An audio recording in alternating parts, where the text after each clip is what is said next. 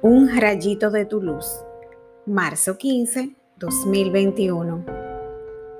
Mirad, yo voy a crear un cielo nuevo y una tierra nueva. De lo pasado no habrá recuerdo ni vendrá pensamiento, sino que habrá gozo y alegría perpetua por lo que voy a crear.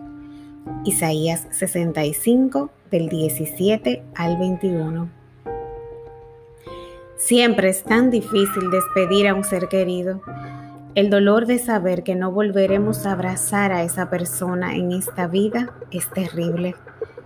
Esta pandemia ha dejado familias sin sus pilares, muchas viudas y huérfanos que ni siquiera pueden contar con un apoyo cercano de sus seres queridos porque el distanciamiento es necesario. Que el Señor nos anime con la promesa de Isaías es una bendición.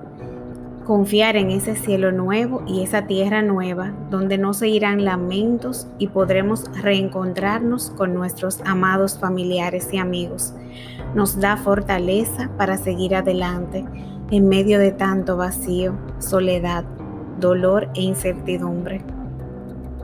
Habrá gozo y alegría perpetua por lo que Dios va a crear Dejémonos llenar de la paz que dan esas palabras.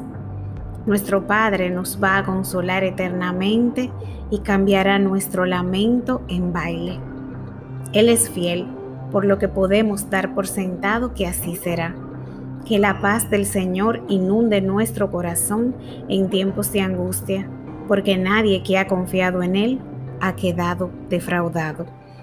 Oremos. Oh Dios mío, a veces tus caminos son tan desconocidos para mí. En medio del dolor, la enfermedad y la muerte, confío en tu promesa de una vida abundante.